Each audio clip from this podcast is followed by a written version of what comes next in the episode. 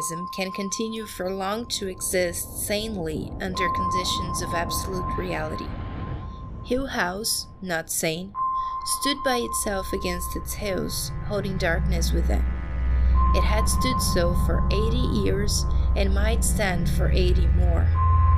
Within, walls continued upright, bricks met neatly, floors were firm, and doors were sensibly shut. Silence lay steadily against the wooden stone of Hill House, and whatever walked there walked alone.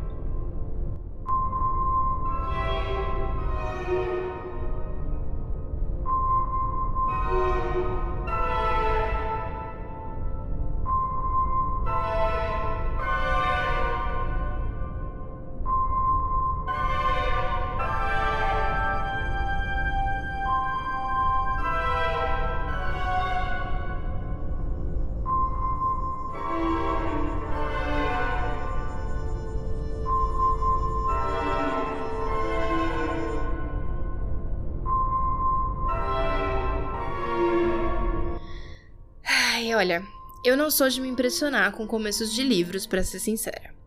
O único começo de livro que até então tinha conseguido essa proeza era do Pistoleiro da Torre Negra. The Man in Black fled across the desert and the gunslinger followed. Mas essa é uma frase só. The Haunting of Hill House começa com um parágrafo que eu li. É o primeiro parágrafo do livro. Teve uma frase só que eu cortei dele. Ele é a introdução perfeita para essa história.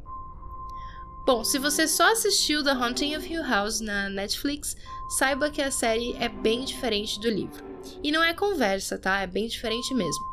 Apesar da série ter mantido muita coisa do livro, como nomes de personagens, características das personalidades deles, aspectos estruturais e espirituais da casa, entre outras coisas, eles tomaram algumas liberdades criativas e mudaram bastante coisa também. O que não significa que é ruim, tá? Eu amo a série, tive muito medo assistindo. Acho que foi uma produção fantástica. E foram até legais as mudanças que eles fizeram, porque eles puderam contar uma história mais complexa do que o livro conta. Eu achei que o livro deixa muito da backstory dos, dos personagens pra gente imaginar, e isso é legal, mas talvez no audiovisual não ficasse tão interessante. Talvez não, com certeza não ficaria tão legal. Mas vamos lá, eu vou primeiro falar da sinopse do livro sem spoilers, para quem não conhece conhecer ou pelo menos saber do que se trata. Depois disso, vou dar uma pincelada em quem foi a Shirley Jackson, qual era o contexto dela e o quanto ele influenciou a escrita do livro.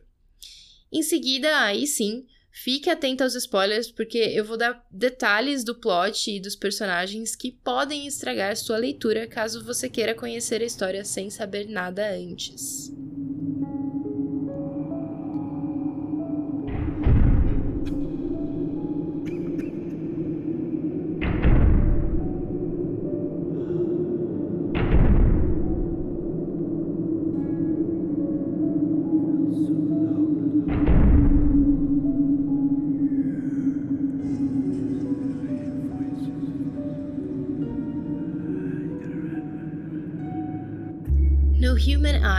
Isolate the unhappy coincidence of line and place which suggests evil in the face of a house.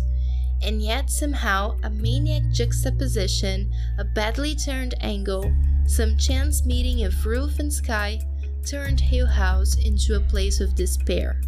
More frightening because the face of Hill House seemed awake, with a watchfulness from the blank windows and a touch of glee in the eyebrow of a cornice. Almost any house caught unexpectedly or at an odd angle can turn a deeply humorous look on a watching person. Even a mischievous little chimney or a dormer like a dimple can catch up a beholder with a sense of fellowship. But a house arrogant and hating, never of guard, can only be evil. This house, which seemed somehow to have formed itself, flying together into its own powerful pattern under the hands of its builders, fitting itself into its own construction of lines and angles, reared its great head back against the sky without concession to humanity. It was a house without kindness, never meant to be lived in, not a fit place for people or for love or for hope. Exorcism cannot alter the countenance of a house. Hill House would stay as it was until it was destroyed.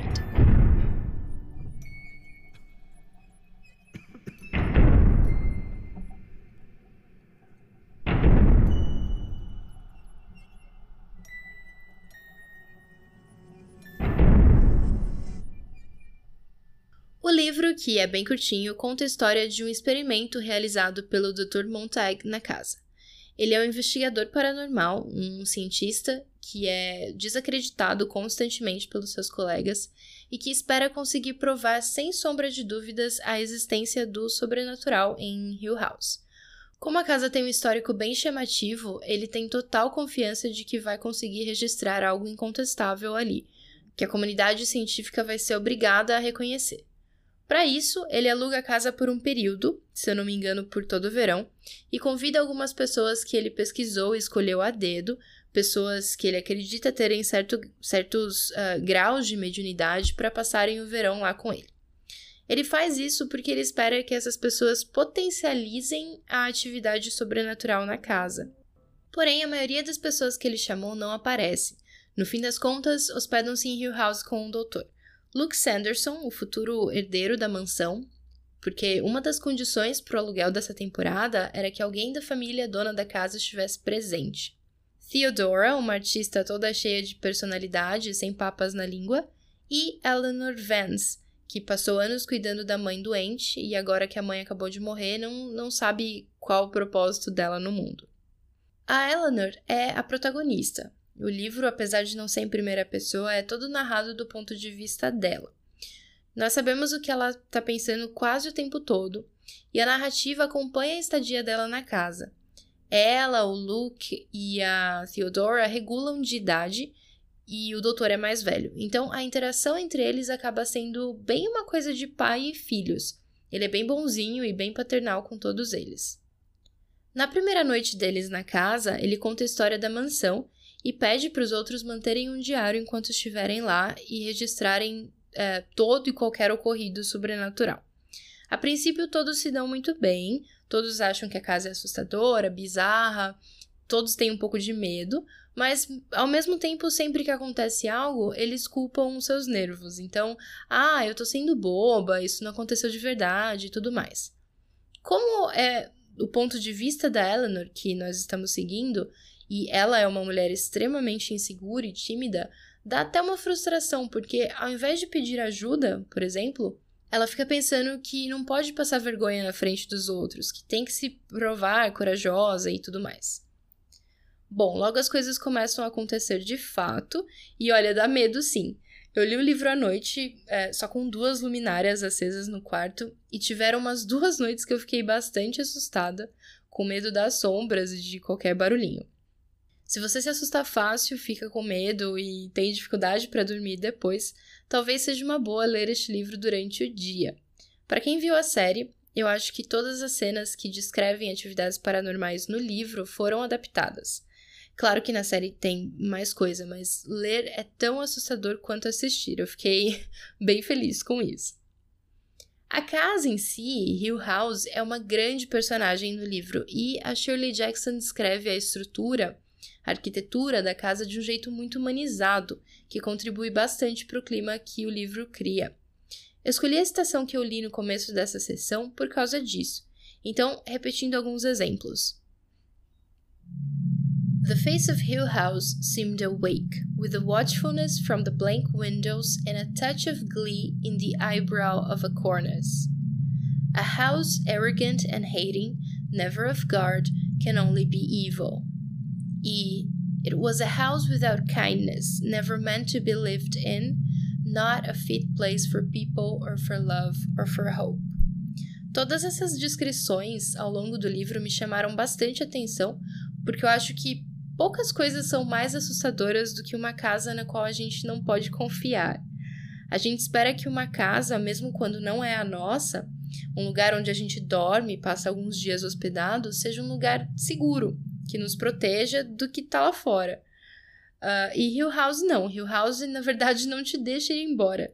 E a origem do mal na casa não é muito bem explicada, porque por mais que tenha uma história triste ali envolvendo a família que construiu a mansão, fica sub subentendido que a casa em si é maligna.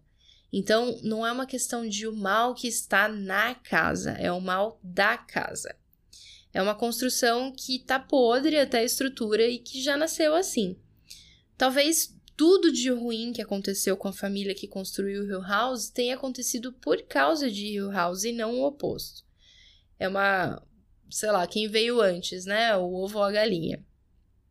Repetindo outra frase da citação que eu li antes, Exorcism cannot alter the countenance of a house. Hill House would stay as it was until it was destroyed. Ou seja, nem adianta tentar exorcizar a casa porque nada vai dar certo. Na série, as estátuas tinham um destaque muito grande e eu gostei de ver que elas realmente existem no livro.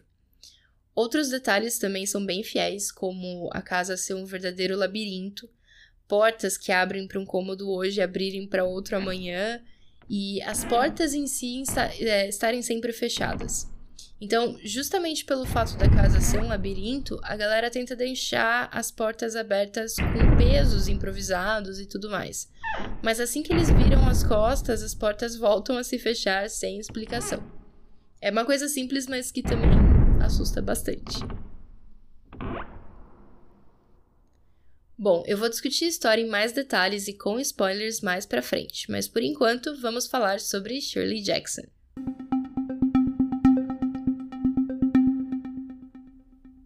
I delight in what I fear.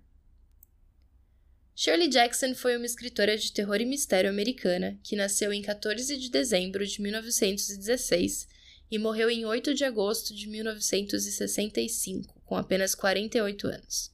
Jackson era casada, tinha quatro filhos e não cuidava da saúde tão bem quanto deveria. Ela morreu bem nova por insuficiência cardíaca, resultado dessa negligência. Ela fumava bastante compulsivamente, tinha um histórico de uso de remédios para perda de peso, estava com sobrepeso, sofria de ansiedade, não conseguia sair de casa, tomava barbitúricos e bebia bastante também. Tomava um remédio para aliviar os efeitos do outro, o que a puxou cada vez mais fundo para um buraco que tirou sua vida muito cedo. Ainda assim, Jackson escreveu demais e contribuiu em grande estilo ao gênero de terror. Ela influenciou autores como Stephen King e Neil Gaiman, entre outros. Filha de pais que se casaram jovens demais, eterno desapontamento para sua mãe, introspectiva por natureza, insegura com suas flutuações de peso, Shirley Jackson sempre escreveu sobre temas mais sombrios. Seu casamento não era dos mais felizes. Seu marido, Stanley Edgar Hyman, professor universitário e crítico literário, atraía com frequência com suas alunas e controlava as finanças da casa sozinho, dando dinheiro a Shirley como bem entendia, sem critério algum. Depois de começar a fazer sucesso, contudo, Jackson passou a ganhar muito mais do que ele e todas ficamos felizes com isso. The Haunting of Hill House, publicado em 1959, é um dos seus romances de maior sucesso, se não o maior, mas Jackson ganhou notoriedade bem antes, em 48, com a publicação do conto The Lottery pela revista The New Yorker. O conto provocou a maior quantidade de correspondência jamais recebida pela revista e até hoje é leitura obrigatória nas high schools nos Estados Unidos. Antes de Hill House, ela publicou The Road Through the Wall, seu primeiro romance, Hangsman, The Bird's Nest e The Sundial, e após Hill House, We Have Always Lived in the Castle. Jackson não parava de escrever short stories, contos que foram publicados em coletâneas antes e após sua morte. I am apt to find in the laundry list a scribble reading, Surely, don't forget, no murder before chapter 5. Jackson não gostava de discutir sua obra nem de dar entrevistas. Ela devia ser aquele tipo de escritor que parece que veio ao mundo para escrever e qualquer outra atividade não é suficiente. Se ela não escrevesse, se ela não pudesse colocar aquilo para fora através da escrita, ela certamente explodiria. Ela também fazia todo o restante dos seus deveres, como cuidar da casa, criar os filhos, com impaciência, contando os segundos até que estivesse novamente em paz para poder escrever. So long as you write it away regularly, nothing can really hurt you. Eu fico feliz por ela ter vivido em outro tempo, antes do mundo ser dominado pela internet, por smartphones e redes sociais. Não acredito que ela seria mais feliz no mundo que nós conhecemos e não sei se conseguiria criar tanto e tão bem por aqui. Por fim, do seu jeito, Jackson deu excelentes conselhos a aspirantes a escritores. Alguns deles são: Remember, the reader is a very tough customer indeed, dragging his feet, easily irritated. He will willingly agree to suspend belief for a time. He will go along with you if it's necessary for your story that you both assume temporarily that there really is a land of Oz. But he will not suspend reason. He will not agree for any story ever written that he can see the land of Oz from his window. It is much easier, I find, to write a story than to cope competently with the millions of daily trials and irritations that turn up in an ordinary house. And it helps a good deal, particularly with children around, if you can see them through a flattering veil of fiction. It has always been a comfort to me to make stories out of things that happen. Things like moving and kittens and Christmas concerts at the grade school and broken bicycles. I cannot find any patience for those people who believe you start writing when you sit down at your desk and pick up your pen, and finish writing when you put down your pen again. A writer is always writing, seeing everything through a thin mist of words, fitting swift little descriptions to everything he sees, always noticing. Agora, se você não conhece a história e não quer ouvir spoilers, é aqui que você desce. Muito obrigada por ouvir o episódio. Por enquanto, você pode me apoiar se inscrevendo no feed ou seguindo o podcast no seu agregador favorito, além, é claro, de mostrar o podcast para uma amiga. Ah, e se liga, se você escreve fanfic em inglês ou português, por favor me dá um alô. Eu quero ter você no SBC Fanfic. Meus e-mails e contatos estão no fim do episódio e também na descrição, então você pode pular para os segundos finais ou procurar as informações sobre o podcast no seu agregador. Até a próxima!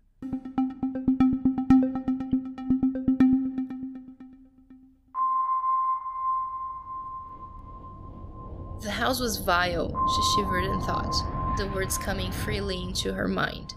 Hill House is vile, it is diseased.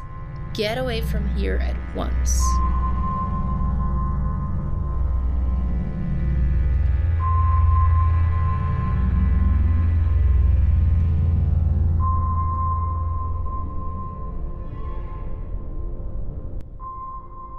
Como é de se esperar, a casa com a cabeça de todos eles. Eu não sei se dá para falar que a Eleanor era mais fraca ou se ela simplesmente tinha um grau de mediunidade maior, mas ela é a mais afetada de todos, com certeza. Vocês devem lembrar que eu falei que no começo todos se deram muito bem, e bem até demais. Logo de cara, a Theo e a Eleanor se gostam muito, agem como se fossem irmãs, e o Luke fica todo encantado com a Eleanor. A química entre todos no grupo, incluindo o doutor, é bem gostosa. Eles completam as frases um do outro e tudo mais. Porém, lá pelo terceiro dia a coisa desanda, porque a casa claramente começa a julgar um contra o outro. Como são somente os pensamentos da Eleanor que são revelados, nós vemos a Theo sendo grossa com o anel e não sabemos se ela está dizendo aquelas coisas de verdade, por vontade própria, ou se é influência da casa. Mas o mais interessante disso é que o comportamento da Nell varia de capítulo para capítulo conforme ela vai se rendendo cada vez mais a Hill House. Então, uma hora ela trata os outros com a mesma meiguice do começo, depois ela é bem grossa com eles, e depois ela é legal, mas a gente sabe que é falsidade porque os pensamentos dela são o oposto do que ela tá falando. Chega ao ponto dela não suportar nem encostar na Theo, como se a Theo fosse uma coisa suja, imunda, A primeira cena assustadora é da segunda noite, se eu não me engano. As meninas dormem em quartos conjugados, então a entrada dos quartos é separada, mas eles são unidos por dentro por um banheiro. O Luke e o Doutor dormem em dois quartos separados do outro lado do corredor. Depois que todos deitam para dormir, elas começam a ouvir barulhos muito altos, como se alguém estivesse andando pelo corredor, que é enorme, e batendo com toda a força em cada uma das portas. A Nell corre através do banheiro para o quarto da Theo e as duas ficam se abraçando, esperando o pior acontecer.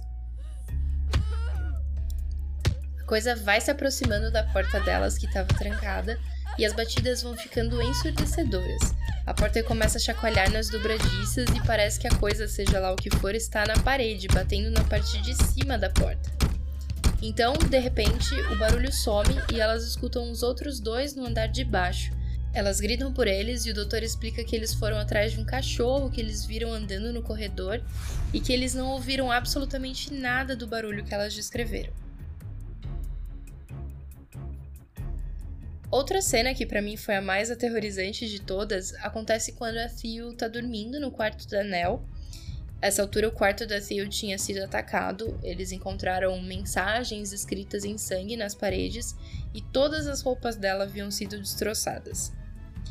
A Nell começa a ouvir um barulho vindo do quarto conjugado, como se fosse um riso ou um choro de criança, e ela não consegue se mexer por algum motivo. Ela tá de mãos dadas com a Theo, que tá deitada na cama ao lado, mas ela não consegue se mexer. De repente, ela percebe que a luz está apagada e ela fica bem confusa porque elas deixaram a luz acesa ao se deitarem. É uma cena muito bem escrita porque não tem movimento algum, só o pânico da Anel imobilizada na cama, apertando a mão da Theo ao lado. E logo depois que ela percebe que a luz estava errada, ela consegue se libertar e gritar pulando da cama. Nisso, a Phil acorda, perguntando o que estava acontecendo, e a Nell percebe que não era a mão da Phil que ela estava segurando. Ai, só de pensar nessa parte já me dá um arrepio. Bom, tem várias outras partes muito boas e assustadoras para contar, mas eu não vou estragar todas elas aqui para vocês. Basicamente, o que acontece é que a casa vai se apoderando da Nell até que ela fica completamente louca. E uma noite, ela mesma sai pela casa, a princípio ouvindo sua mãe lhe chamar, como ela sempre fazia quando estava com dor ou precisava de alguma coisa. E entre outras coisas, ela começa a correr pelo corredor batendo em todas as portas, dando atenção especial para o seu quarto, que é onde a Theo está. Ou seja, ela mesma faz as mesmas coisas que elas ouviram daquela primeira vez. Depois disso, ela corre pela casa e vai até a biblioteca, onde uma escada em espiral bem podre caindo aos pedaços leva um alçapão que abre para um patamar de onde na série a mãe da família se suicidou. Os outros a alcançam quando ela está quase no topo da escada e gritam para ela parar de se mexer, que ela podia cair e se machucar. O Luke vai até ela e sobe a escada com muito cuidado para tirá-la dali. No dia seguinte, o doutor comunica que ela deve ir embora porque ela já não pode mais ficar dentro de Hill House, o que era um acordo que eles tinham feito no começo. Caso eles começassem a agir de forma estranha, caso as coisas ficassem muito ruins, eles fariam a pessoa ir embora. A Nell não acredita no que está acontecendo, ela fica extremamente chateada, chora, faz birra, implora para ficar, porque na cabeça dela, Hill House é a casa onde ela mora, é o lugar onde ela deve ficar. Enfim, eles se despedem ela entra no carro e começa a dirigir, mas assim que ela vira a curva da entrada, ela acelera de propósito e joga o carro contra uma árvore, sabendo que desse jeito ela nunca mais vai sair de Hill House. Hill House has a reputation for insistent hospitality. It seemingly dislikes letting its guests get away. The last person who tried to leave Hill House in darkness, it was 18 years ago, I grant you, was killed at a turn in the driveway, where his horse bolted and crushed him against the big tree.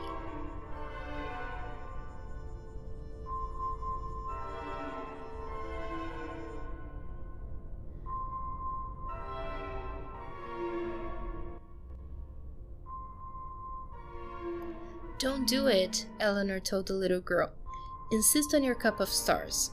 Once they have trapped you into being like everyone else, you will never see your cup of stars again. Don't do it. And the little girl glanced at her and smiled a little, subtle, dimply, wholly comprehending smile, and shook her head stubbornly at the glass. Brave girl, Eleanor thought. Wise, brave girl.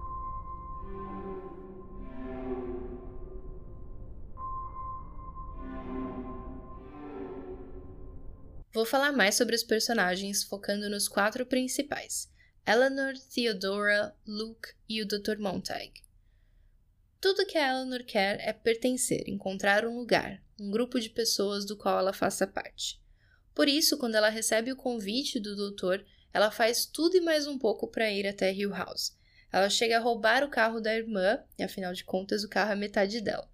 Na mansão, como eu falei antes, ela é a que mais sofre com as manifestações e a casa começa a chamá-la pelo nome. Lembra que eu falei que eles encontram mensagens escritas em sangue na parede do quarto da Theo? Essas mensagens eram endereçadas a Nell, e essa foi a segunda vez em que isso aconteceu. Da primeira, elas foram escritas a Giz e a Nell ficou bem perturbada. Curiosamente, da segunda vez, com todo aquele sangue e as roupas da Theo destruídas, a Nell nem se importa e ainda diz que a Theodora está exagerando. A Eleanor luta muito durante o livro para não se render às forças da casa, mas é exatamente isso que acaba acontecendo. Mas, mesmo antes da casa tomar conta dela, ela já não sabia se comportar perto dos outros. Por querer agradar o tempo todo e querer se mostrar como uma pessoa mais atraente do que ela acha que é, ela mente sobre sua idade, sobre seu passado, sobre onde ela mora, etc. Ela também parece carregar uma culpa pela morte da mãe, mas a narrativa deixa isso bem no ar. Não dá para saber se ela só se sente culpada ou se ela realmente matou a mãe. O relacionamento da Nell com a Theo é bem complicado porque fica implícito que existe um interesse romântico entre elas, mas ao mesmo tempo a Theo faz vários comentários sobre o jeito como Luke está apaixonado pela Nell e tudo mais, e a Nell claramente não sabe como responder a nenhum dos dois. É perceptível que ela não está interessada no Luke e que ela não sabe como deixar claro para Theo que tem um algo a mais ali. No, it is over for me. It is too much, she thought. I will relinquish my possession of this self of mine, abdicate, give over willingly what I never wanted at all. Whatever it wants of me, it can have. A Theodora divide um apartamento com uma roommate, mas dá para entender que elas não são apenas amigas. Ela é cheia de personalidade e parece viver de um jeito bem moderno para a época em todos os sentidos. Logo fica visível o motivo pelo qual o Dr. Montag a convidou para se hospedar em Hill House. Ela parece sempre saber o que a Eleanor está pensando. Completa as frases dela, fala coisas que estavam só na cabeça da Eleanor e tudo mais. E conforme a história vai se desenrolando, quanto mais tempo eles passam na casa e quanto mais a Eleanor se doa para Hill House, parece que a clarividência da Theo vai enfraquecendo, pelo menos com relação a Eleanor e o relacionamento entre elas é a maior arma que a casa usa para jogar uma contra a outra. O Luke é o futuro herdeiro da casa. Sua tia é a atual dona. Ele tem uma reputação de ser mentiroso, de ser um ladrão e tudo mais, mas ele se mostra bem legal durante a estadia deles na casa. Legal, leal e prestativo. Ele é bem bonzinho com todo mundo, ele é engraçadão, sempre faz uma piada para quebrar o clima. Como ele vai herdar a casa um, algum dia, ele vivencia toda aquela experiência de um jeito diferente das outras e do doutor. Ele tem um ar mais relaxado, mais tranquilão. O doutor, como eu falei antes, é bem bonzinho, bem gracinha. Ele não é sem noção com nenhum dos convidados, não tenta se aproveitar dos poderes das meninas, nem nada do tipo. Pelo contrário, ele tenta proteger todos sempre que algo acontece. Eu achei bem surpreendente que na última parte do livro a esposa dele chega para ajudar na, na pesquisa e ela é uma megera com ele e com todos os outros. Eu fiquei com muita dó dele e muita raiva da mulher. Not one of us thinks rationally that what ran through the garden last night was a ghost, and what knocked on the door was a ghost. And yet there was certainly something going on in Hugh House last night, and the mind's instinctive refuge, self doubt, is eliminated. We cannot say it was my imagination because three other people were there too. Eu li o livro em inglês. Comprei o e-book para Kindle na Amazon, inclusive vou deixar o link para ele na descrição do episódio. É uma escrita fácil de ler, não tão fácil quanto escritores contemporâneos, claro, mas fácil ainda assim nada comparado à complexidade de escrita de uma Jane Austen, por exemplo. A Shirley Jackson viveu há relativamente pouco tempo atrás, Hill House foi publicado no final dos anos 50, então é um inglês que está muito próximo do que a gente conhece hoje. E o que mais me chama atenção na escrita dela é que ela é muito direta, então não tem barriga em lugar nenhum. Não tem barriga na história, não tem barriga nos parágrafos, não tem barriga nas frases. É uma linguagem clara, objetiva, muitas vezes seca, mas ainda assim bonita. É bem gostoso de ler, é um livro rápido e eu super recomendo para quem tá aí no intermediário, upper intermediate, talvez.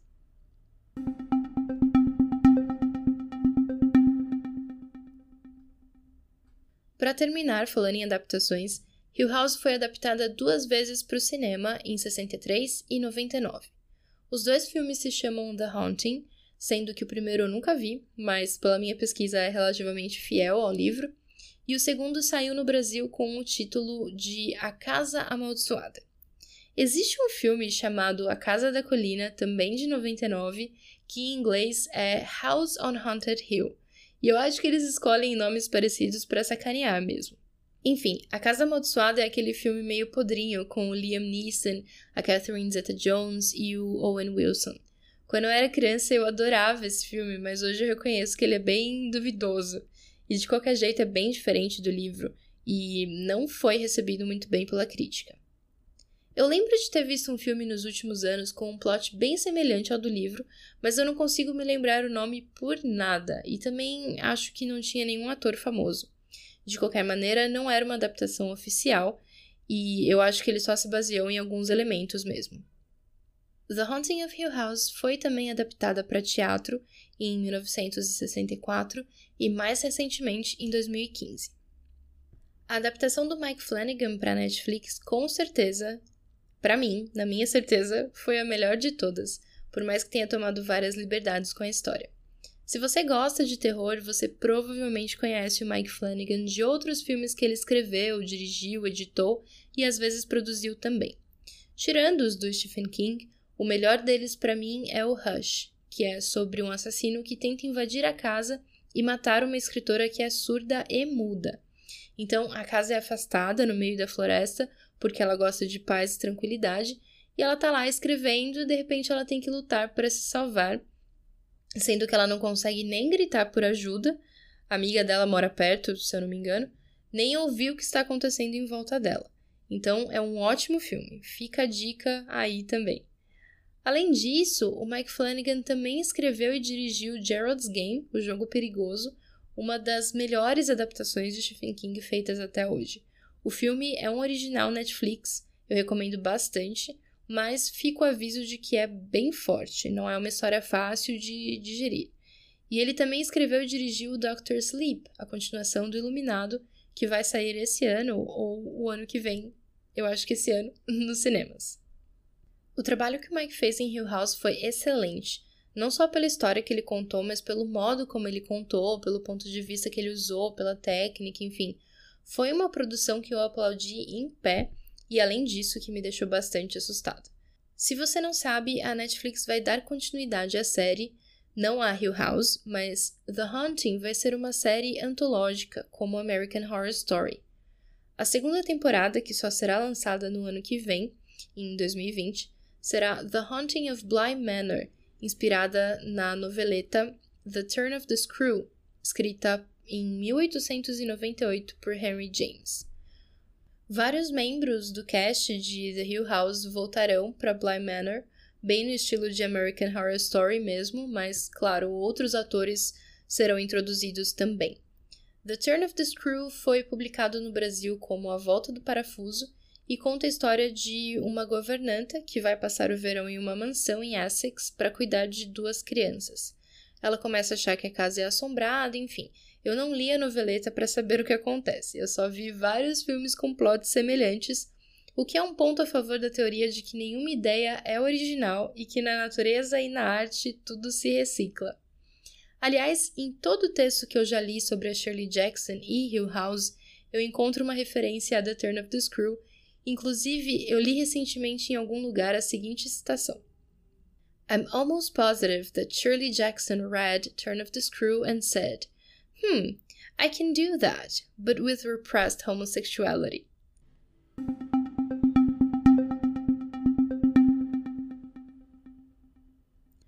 ficamos por aqui. Este foi o SBC Novel. Eu espero que você tenha gostado deste novo modelo do podcast.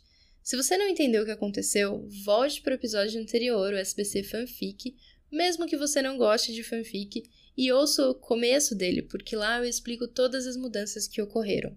Por enquanto, você pode me apoiar se inscrevendo no feed ou seguindo o podcast no seu agregador favorito, além, é claro, de mostrar o podcast para uma amiga. Se você escreve fanfic em inglês ou português, por favor me dá um alô. Eu quero ter você no SBC Fanfic. Para mandar e-mail para mim, escreva para bookclub@monicasanoli.com.br, bookclub tudo junto. Eu sou arroba Mônica Sanoli no Instagram, arroba monicasan, underline Oli no Twitter, e você pode saber mais sobre o meu trabalho em monicasanoli.com.br. Todos os links para contato estão na descrição do episódio. Até a próxima!